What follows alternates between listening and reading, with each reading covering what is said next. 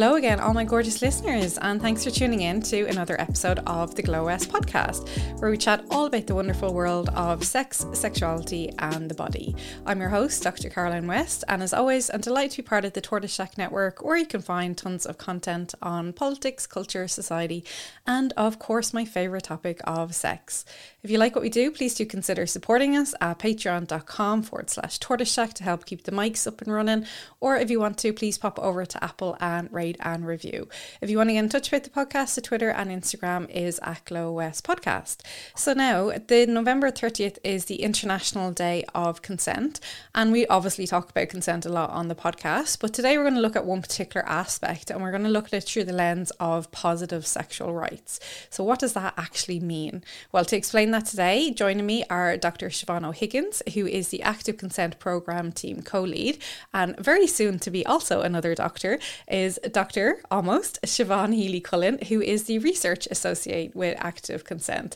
To Siobhans today, how are you both keeping? I'm going to call Siobhan Healy Cullen Siobhan HC so our listeners can figure out which Siobhan is which going. So, uh, Siobhan HC, how are you today? I'm doing very well, Caroline. Thank you so much for having us on the podcast today. Delighted to be here. A delight, a delight. And Siobhan O'Higgins, how are you? Yeah, I'm great. Thank you very much. And again, it's very nice to be here. And thanks for inviting us, the two Siobhans and Caroline. Totally. So SSC today. Um, yeah. Usually that stands for something else, but we won't get into that today on the podcast. Um, so Siobhan, talk to us through, first of all, like what is a positive sexual right? That sounds maybe confusing for some people if they don't, you know, work, are not familiar, I suppose, with this kind of area. But what is that? Well, we come from a understanding the WHO has defined it very well in that you know being able to express your sexuality and it's about being positive and respectful and in in your sexual relationships and having the possibility of having pleasurable and safe sexual experiences. So sexual rights of all people need to be respected protected and fulfilled. And that sounds like a huge sort of ask and often that kind of understanding of sexual rights it can be unachievable and irrelevant and very difficult for lots of people in the world.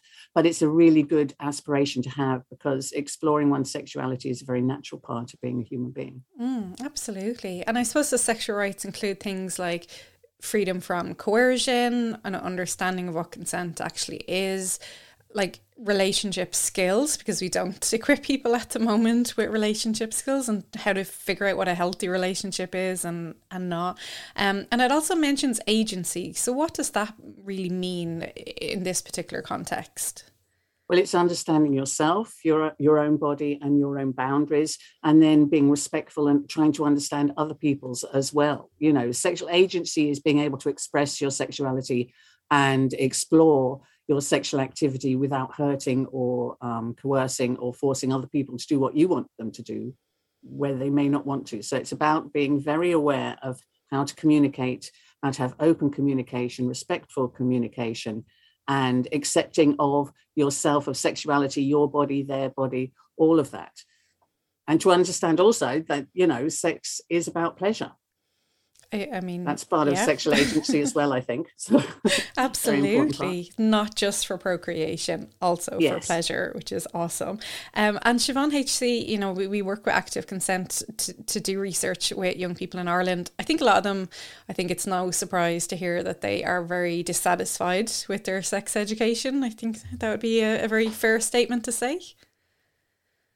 Yeah, I think um, I think in general Ireland has a complicated history with sex and sexuality, and that's reflected in the kind of pedagogical systems that we have in the mainstream schooling system. So I suppose active consent is kind of something something different that happens alongside of that that students now in secondary schools and in third level have access to. So it's just another just another mode of sexuality education for students and young people in Ireland to tap into. Um, so it does really consider sexual rights and agency of young people, um, but it also reaches beyond the kind of the responsibilization of the individual to consider the social and cultural context, which is something that young people don't necessarily get access to in maybe mainstream sexuality education, which is very much just focused on kind of the biological aspects of, of sex. So I think our program really kind of stands aside in that it situates individuals within their kind of broader communities and it really shifts that focus to the interconnectedness of sex you know kind of between people rather than on just being a kind of a self-managing um, individual sex- sexual citizen so i think active consent really stands out in that regard i think that's a really good point because you know what we've said in some of the workshops and um, looking i suppose at, at the the spectrum of sexual violence that like it's really hard for like one person to understand all the systems that go into sexual violence from racism, homophobia, sexism, ableism, and then like the institutional and structural approaches as well. Um, like Siobhan O'Higgins, how do we uh, tackle that? How do we actually help young people understand that and not just throw them to the wolves and expect them to understand all this structural approach themselves? Well, I think you have to start young and have realistic conversations with your children about how to um, establish respectful and positive relationships with people around them. And that's not just about sexual relationships, it's about relationships in general, because having a sexual relationship is just adding another layer to a relationship that is based on respect and understanding someone else's boundaries. Because somebody might not want to, you know, play tennis with you all the time, but that's okay, you know, but you still like them you know, and it's respecting what they do want to do and not want to do. But I mean, understanding all the nuance and all the cultural things and the history of how we've come to where we are and how it's acceptable in this society or in any society to actually express your sexuality is a huge ask. But it's it's really about giving young people the skills to build respectful relationships, understand their boundaries, and you know look at where they're getting their information from and to be more critical about it and to say okay so is that real? You know you know it's in it's in everything that young people are looking for and because their uh, relationships and sexuality education may not be the best or fulfilling the needs for information that they need in school and their parents may not feel um, okay about talking about things like relationships and sexuality with them because they didn't get good sex education. It's about giving them the skills to actually be able to discern, well, actually, this is real and this isn't real, you know, and that's really, really difficult. But it's a, it is a huge task. But we've been doing this for centuries and we're still here. So it's still it is working, and people do have good, fulfilling, loving relationships and have great sex. So, you know, it does work eventually, but it's about dealing with all these other things which are negatively affecting people's um, aspirations and expectations of how to be sexual. Mm, I think I think that's a really good point. I think one of the the barriers that get in the way of the, that lovely, lovely, healthy scenario are things like language and confidence. Like what we might have previously said about consent was just say no or just say yes, and that's fine. And obviously, that's nowhere near as in depth enough. It's like drugs, just say no. It's like yeah, we kind of need a bit more information than that. And I know, Siobhan, um, HC, you are very passionate about that, like moving away from that simplistic nature of just say no, it's fine. And how do, so how do we empower young people to move beyond that conversation, find the language that works for them?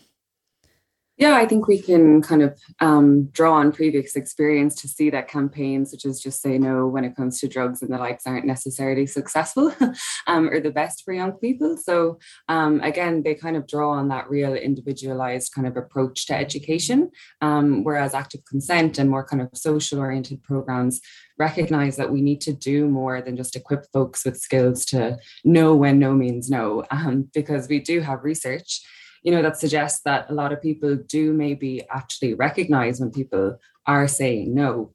You know, we're quite good social, um, we're very good at picking up social cues. And so, you know, a woman can be resisting or saying no through kind of maybe implicit communication practices. Um, but this can maybe sometimes be ignored because it's more important in our particular kind of social context um, for young men to acquire sexual experiences because it kind of operates as social capital for for young men. You know it's it's more complicated in that instance than than than just saying no. There's all of these um, kind of sexual scripts that we have that men are always up for sex and keen initiators and women have to be kind of the gatekeepers of those sexual um, initiations and so it's much harder when you kind of consider that broader social con- context of how men are trying to perform their masculinity in certain ways. And there's very um, confined ways that women can also do sexuality and be sexual. You know, there's um, very limited parameters that women can express a kind of a, a very enthusiastic sexuality. Mm. And I think you know that that's something that we've kind of found in, in, in, active consent research, and especially you know, you know I think our secondary schools report is quite shocking in that way that a lot of girls were having sex and they just really didn't want to, but they thought that everyone else was doing it and everyone else was having a great time, and that's what they should be doing. And um, Siobhan O'Higgins, I know you you worked on on that particular report, and it was it's quite depressing, uh, you know, when we have all these young people having sex that they don't really want to be having or isn't satisfying, but yet they're having them because everyone else is having it, or they think everyone else is having it, and they think everyone else is having a great time. What do we do with that?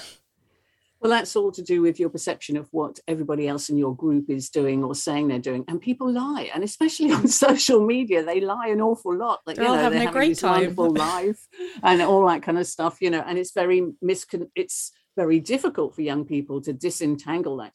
So, what we do in our resources is we share with um, people our data, which actually shows that there's a big social norm gap. There's a difference between how comfortable people feel themselves and how comfortable they think other people are doing various levels of sexual intimacy. And when you show young people that, you know, everybody's just like them and everybody's just as um, uncomfortable or confused or unsure as they are, that allows them to make different decisions because if you think that everybody else is doing it which is how young people view drugs and sex and alcohol and all sorts of things. If you think everybody else is doing it then you feel under pressure to do things you may not feel comfortable doing because you don't want to stand out. You don't want to be different from the crowd. It's very important to be um, acceptable to to be seen as like everybody else not to be seen as odd or weird or all those kind of things um, which are real fears for young people, especially through social media. And a lot of um, sexual encounters we know from sort of hookup culture that seems to be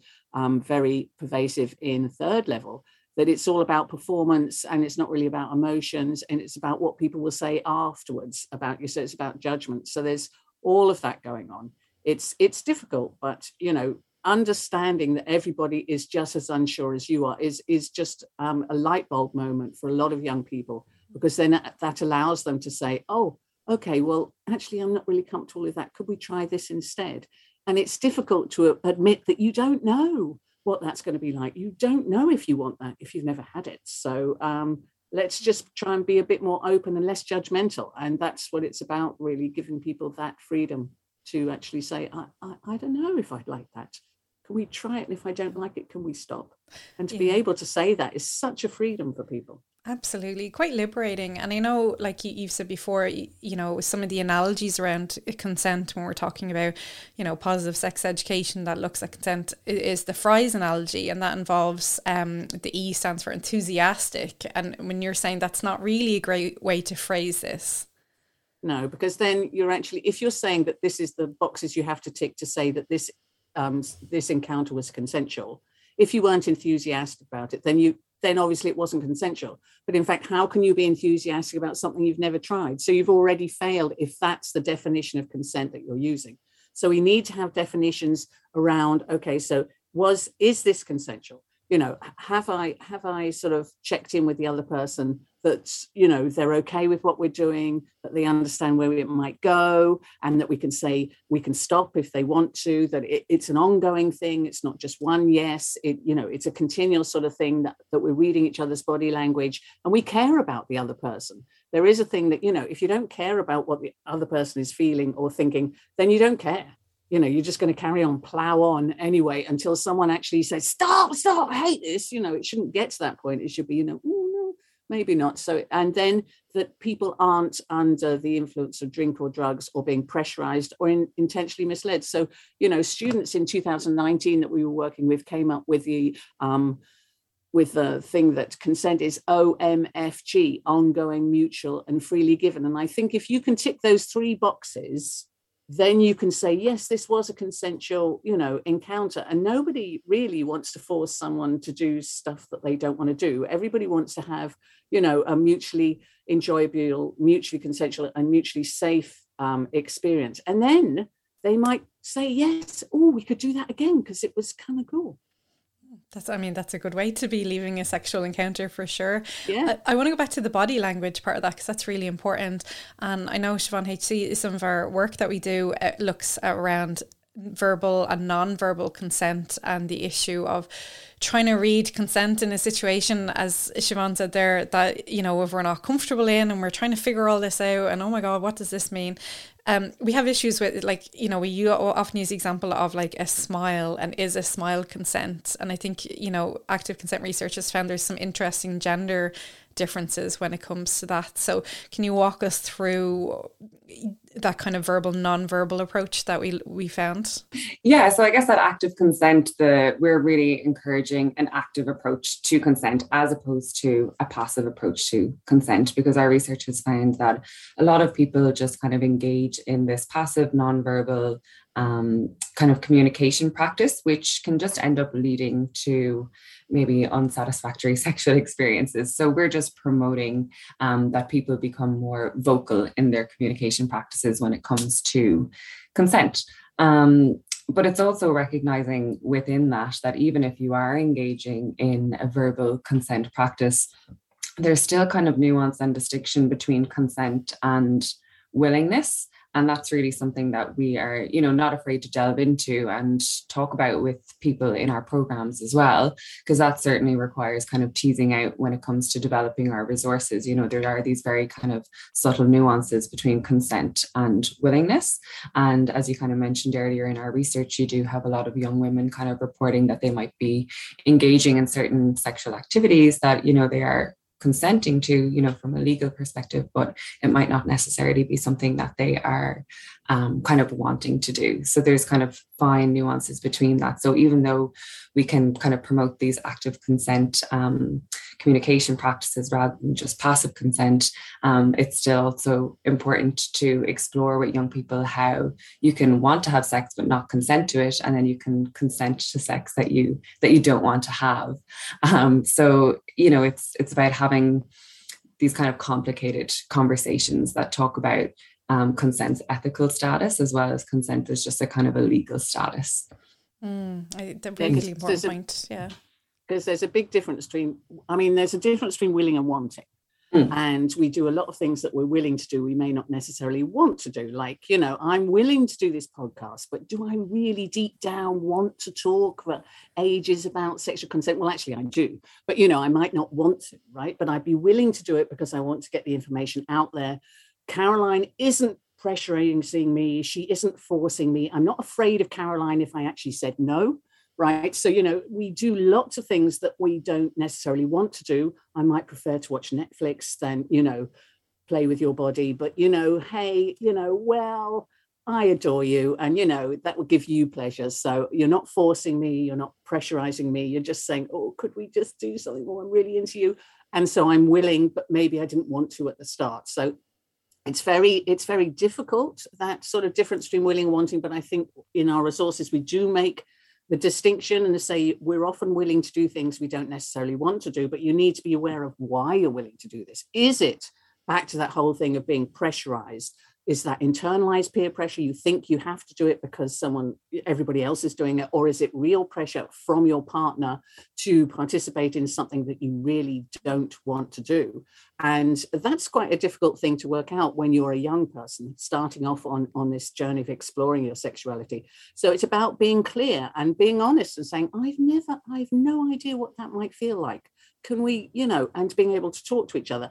And it goes back why young people can't talk to each other is but back to those whole cultural norms, those sexual scripts, which are dictated to young people from the word go. There's a whole gendered sexual script of what what blooming toys you can play with. If you go into a toy shop, you've got a blue aisle and a pink aisle. Excuse me, boys might want to play with Play-Doh. You know, all of this. And now they've created pink Lego and Duplo. What is that about? Why can't we just have, you know, we are coming from basically a sex positive, a non binary, a rights based, and trauma informed approach on the active consent program. So we try to sort of um, give people information that they can make more informed choices. But it's very difficult in a heterosexual dominated society to actually be able to say, as a young woman or as a young man, ask, well, what are you into? That's something that that often people in gay relationships find it much easier to talk about because they're liberated from these sexual scripts that they haven't been having drip, drip, drip since they were children.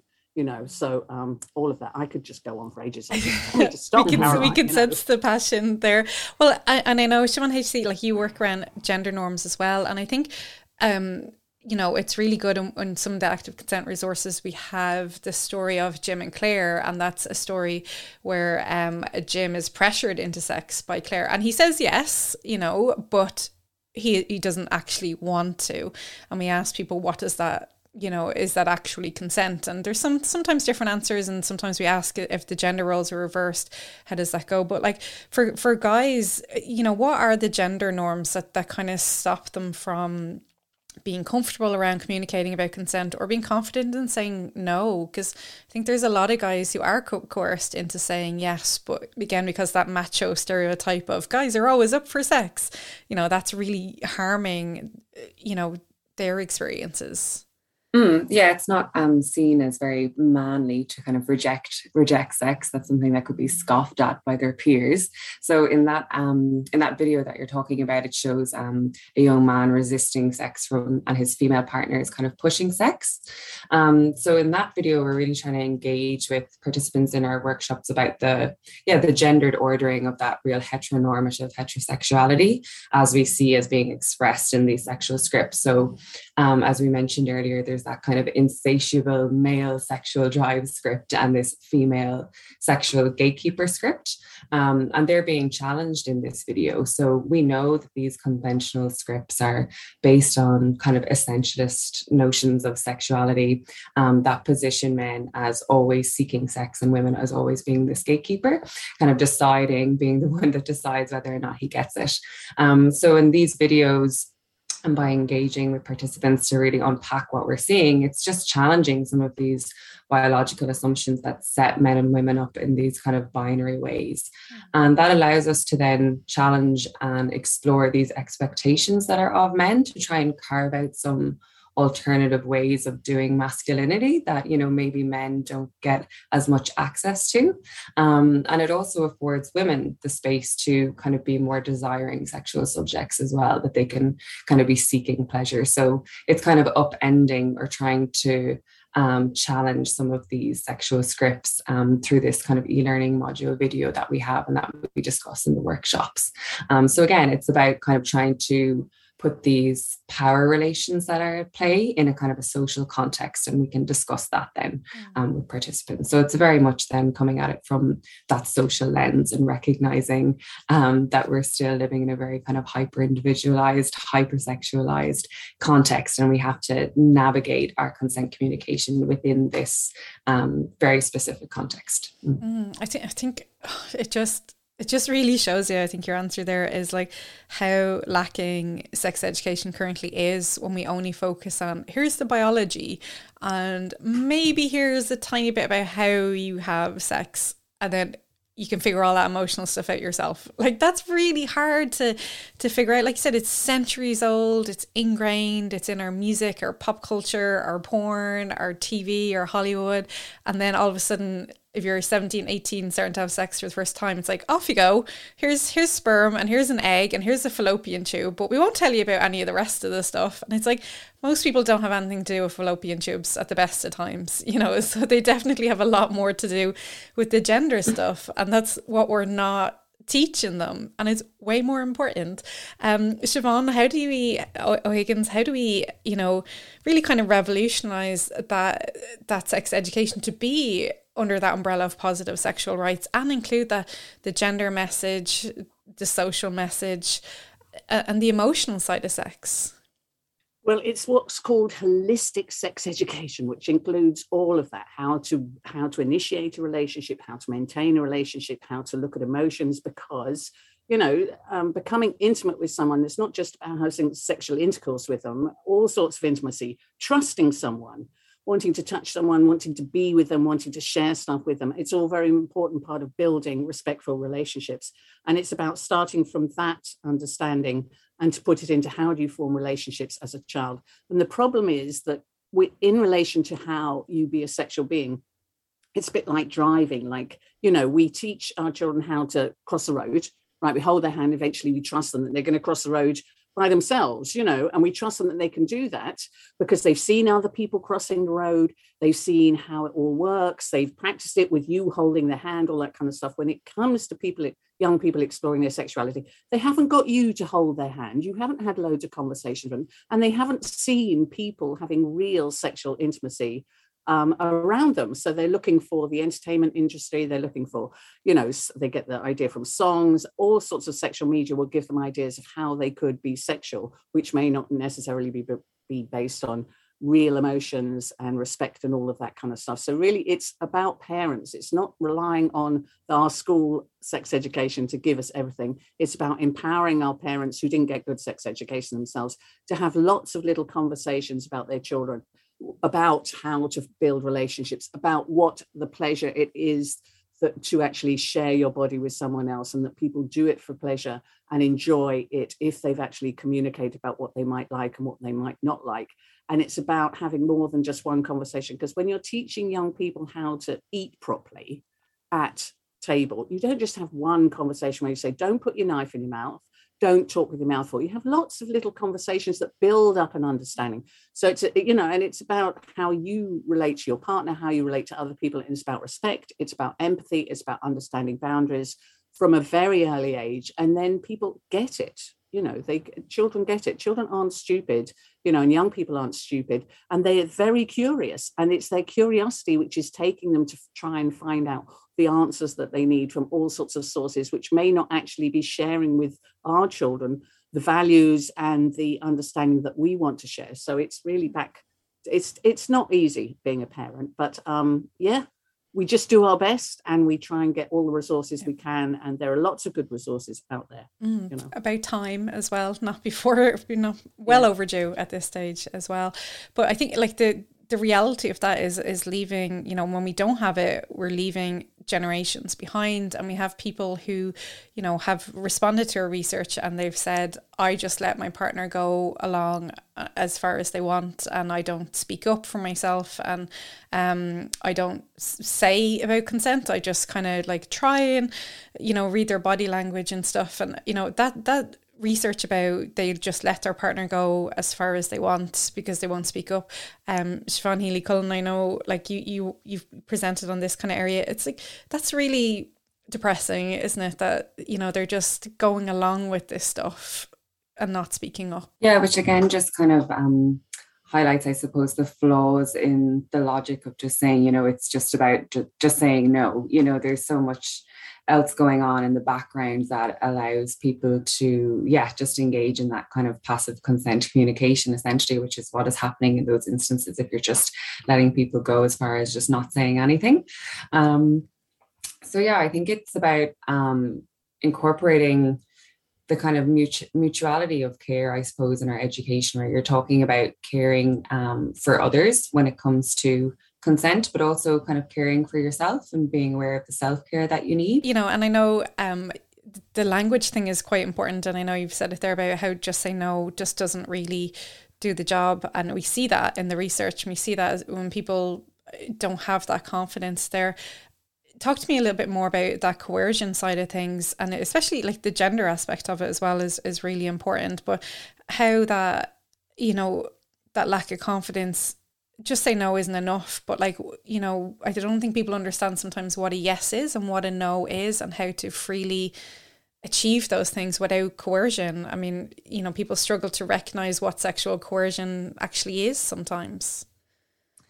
Yeah i think um like often we talk about consent as a kind of a legal as a legal concept but i think it's also you know you have to to recognize it as you know people have more privilege and resources and kind of social capital and consent legislation and education kind of aims to protect people who have less privilege less social capital less resources and those people who may be more vulnerable. And so you can kind of think of coercion as having an impact or an influence on those certain kinds of vulnerabilities. And so for example we talk about an act of consent like if you're inebriated or if you're intoxicated like that's an instance of being vulnerable, that's an instance where kind of coercion can happen. And that's something that young people can relate to. You know, a drunk person can't consent to to anything, be that sex or in COVID times, kind of a breach of their social distance. So um, COVID has given us opportunities to, to talk about these instances. Um,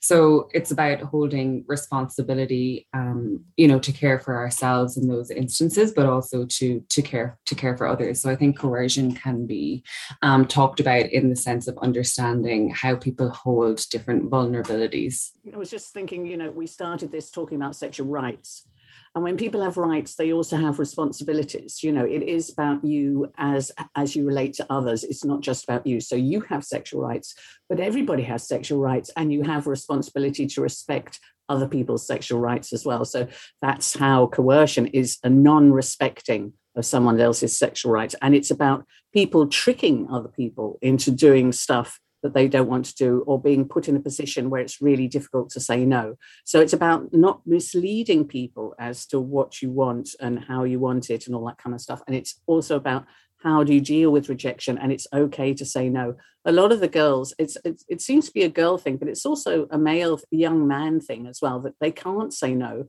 because they have this perception that you know this is what they should be doing. This is that internalized peer pressure again. So it's not just that they don't know how to say no or they don't know that they can say no. It's about you know not standing out by saying no or not wanting to hurt their partner's feelings as well. But rejection you're not rejecting the person you're just rejecting what they want to do with you. So that feeds into this. You have a right but you have a responsibility. They have rights they have responsibilities. And i think we need to talk to that as well because you know basically when you're when you're pleasuring yourself that's okay. But when you want to actually be with someone else to achieve pleasure for yourself but it's really about sharing that pleasure with someone else. And if you can see it about it as being about sharing something lovely with someone else rather than doing something to someone else or getting away with something with someone else then it's just a different mindset in seeing why you would want to get involved um, in physical intimacy with someone else really the rejection yeah. part of that is is really interesting of you know how even if you think of like a dating app or something if you say no to a date with someone and they're like immediately aggressive and violently abusive you know to you of like and call you names for saying no it's like Awful. okay and they're like you asked me out like and they're saying oh how terrible you are but like we don't teach people how to how to accept rejection. Rejection sounds like a really harsh word. Like it's like you mm. can't be attractive to everyone and not everyone wants to get in your pants. I'm sorry to break that news to everybody, but you know, we we it's like, you know, I don't know, I'm trying to think of a food example like butter or something. like nobody, not everyone likes butter. Uh, and there's very fancy types of butter out there. That's an analogy that isn't going anywhere. But you know what I mean? like we can't, there's not everyone for everyone kind of thing. And Siobhan Healy, Cullen, I know, um, you know, again, that the, the gender stuff comes into that. You're my gender person today. Um, but like, how do we work around that part of things? Yeah, I was reminded there when Siobhan was talking about the um, the kind of mutuality of care and um, really shifting again from that idea of the individual to the collective. And i've heard the you know the question of who do i want to be as a sexual kind of citizen? It's about shifting that to how do i want to live with others as a sexual citizen? So again it's not just kind of thinking about um, yourself and your own individual actions, but also just um, thinking about yourself as being interconnected um, within your community and, and society. And I think that's a nice kind of subtle shift in the question. So it's actually about having a rights based approach, but I think in ways that kind of extends to a justice orientated approach to consent and, and other topics that are related to sexual health as well. Um, so yeah, I think we can we can both draw on kind of rights based discourse, but also kind of justice orientated um, discourse as well when it comes to topics like consent. Absolutely. And, and the help part on that is interesting. Um, I know Siobhan O'Higgins, you know, we have an article coming out soon on the journal.ie on the 30th. And in that, you write that ensuring young people experience good sexual health is a key public health concern. So, talk us through that. What do you mean by the public health aspect of that? Well, that's a global thing. Because they're, you know, as I said, you know, from the definition of sexual health from the World Health Organization, it is about positive sexual rights and being able to explore your sexuality in um, ways that you're not feeling coerced or pushed. And it's not just about not picking up a sexually transmitted infection or not having an unplanned pregnancy. It's about exploring one's sexuality in a mutually consensual, mutually enjoyable, and safe way. And in terms of a public health concern, is as we know, all these stories in the paper, all these issues, the stats that are coming out, the statistics we found about the level of harassment and abuse, and um, even going down to the level of rape that young young people are actually experiencing, and possibly not knowing that that was actually wrong or that, that they're, that they're actually being abused, is really really worrying. So it's about how we we push that forward to actually um, educate young people as to what's okay, what what in our society is okay and what's not okay. Because how you explore your sexuality does change depending on what society you're in, depending on you know, 200 years ago is very different in how people express their sexuality as is it it is now. But being aware of on a basic level, it is about being aware of your own boundaries and what's okay for you and respecting those of other people.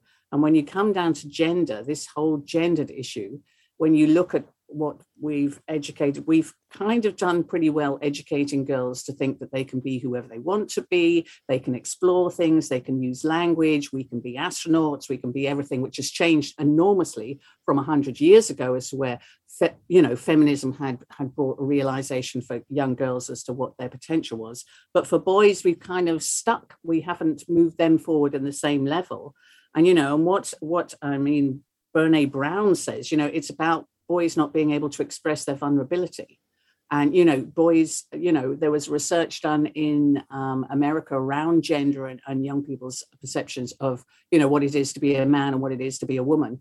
And a third of the boys said that they had to suck it up and they couldn't express their emotions. You know they couldn't show that they were unsure or that they were vulnerable in any way. And you know we're if we deny every bo- young boys especially you know their capacity to explore vulnerability as adults then it hurts them and it hurts their romantic partners because boys are not just going to be boys. Boys are going to be men and they're going to be our partners and our colleagues and our fathers and our bro- you know all of that. So everything changes. That's the thing. It's not a static thing with children. They grow into being adults and we need to give them as much information to support them to be responsible and caring and respectful um, sexual beings if that's what they want to do. And also to say, you know, you don't have to touch anybody or let anybody touch you if you don't want to. That's okay too. We need to say that as well. It's not compulsory to be sexual if you don't want to be and some you know, some people don't want to be at all there's an asexuality you know that that are quite happy in themselves so you need to explore all those different forms of sexuality as well and to make people aware that it's okay to just not want to do that Absolutely, for sure. Siobhan Healy Cullen, your thoughts on that? Yeah, I think certainly there's been more recognition recently that men have been left behind in terms of kind of carving out various ways for them to do masculinity and there has perhaps been more developments over the years in the ways that that women can kind of embody and express different kinds of femininities um, but even within that, I think it's still about being conscious and aware that we're now living in this kind of like post-feminist um, era. Um, and so that's essentially my understanding of it is that it essentially means that we're living in a culture that kind of understands women like women's empowerment is being enabled through their sexuality and so it's reinforcing this idea that women's bodies are you know open to view and that's legitimate because that's their choice. You know women are choosing to be looked at. And so on the one hand we kind of have this you know girl power attitude that girls have all of these different ways that they can be a woman now.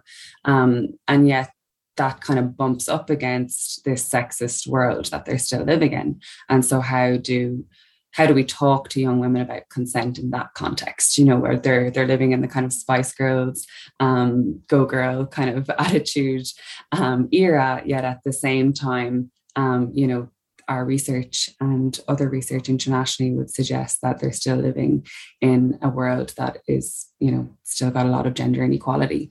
Um, so I think there's probably still work to do for both young men and young women in terms of carving about more kind of equitable ways that they can enact femininity and masculinity.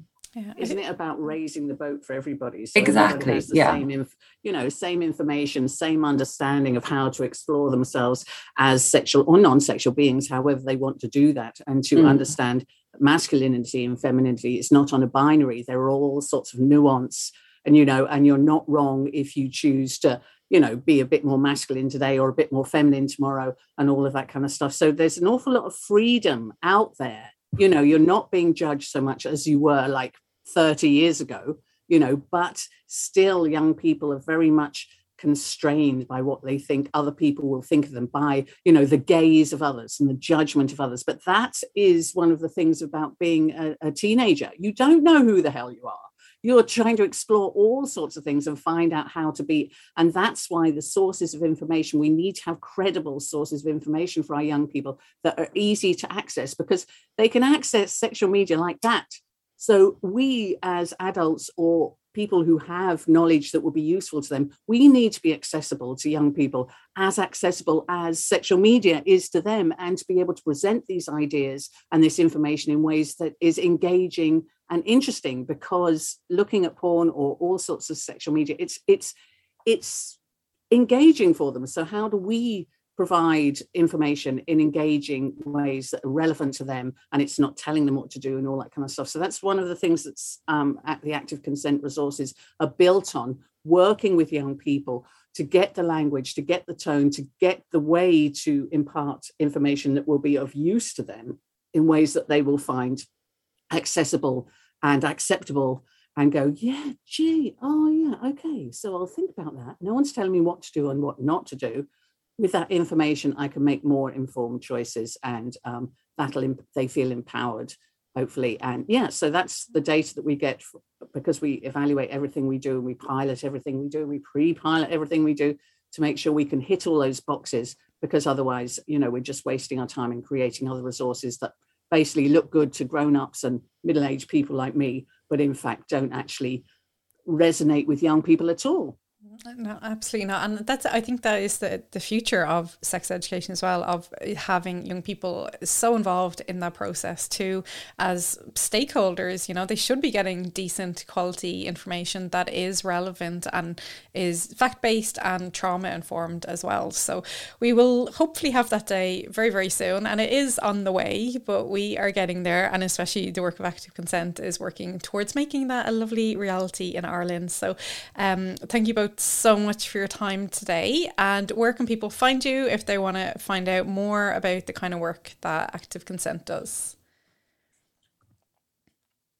Well, it's all on the Active Consent website, or you can um, email me. We're, we're based in NUI Galway, but we're a national program.